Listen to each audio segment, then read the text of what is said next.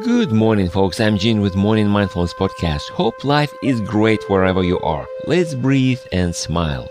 Do you believe in such a thing as quick overnight success? I do. Let me tell you how you can do it. There is a mountain in central San Diego. It's a favorite hiking spot for many people, including myself. It is shaped like a cone and it has a small area on the very top. So once you're there, you get a 360 degrees panoramic view of the city. Beautiful. Then you can relax, enjoy the view, talk to people who are there. Here's the main point I'd like to make today. The summit of the mountain is pretty small and it literally takes several steps to get to this sign, which you have to touch by local tradition. So once you're there, people can see you making just a few easy steps.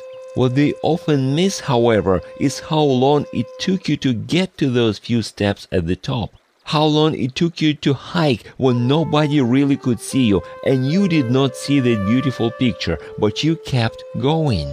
Did some people quit? They sure did. Did somebody got scared of rain maybe? Sure. I even saw people falling and breaking legs. I used to live close by and at least once a week I heard a rescue helicopter flying. Nevertheless, hundreds of people hike it to get to those few easy steps at the top. My friend, success is very similar to hiking. Once you are at the top, people can see you making those few easy steps. That's the hiking part many people tend to overlook.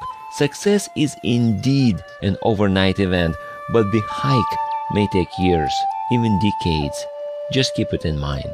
Thanks for stopping by. You can subscribe to my podcast or contact me through my site hpln.org. Now let's breathe and smile. I'll talk to you next time.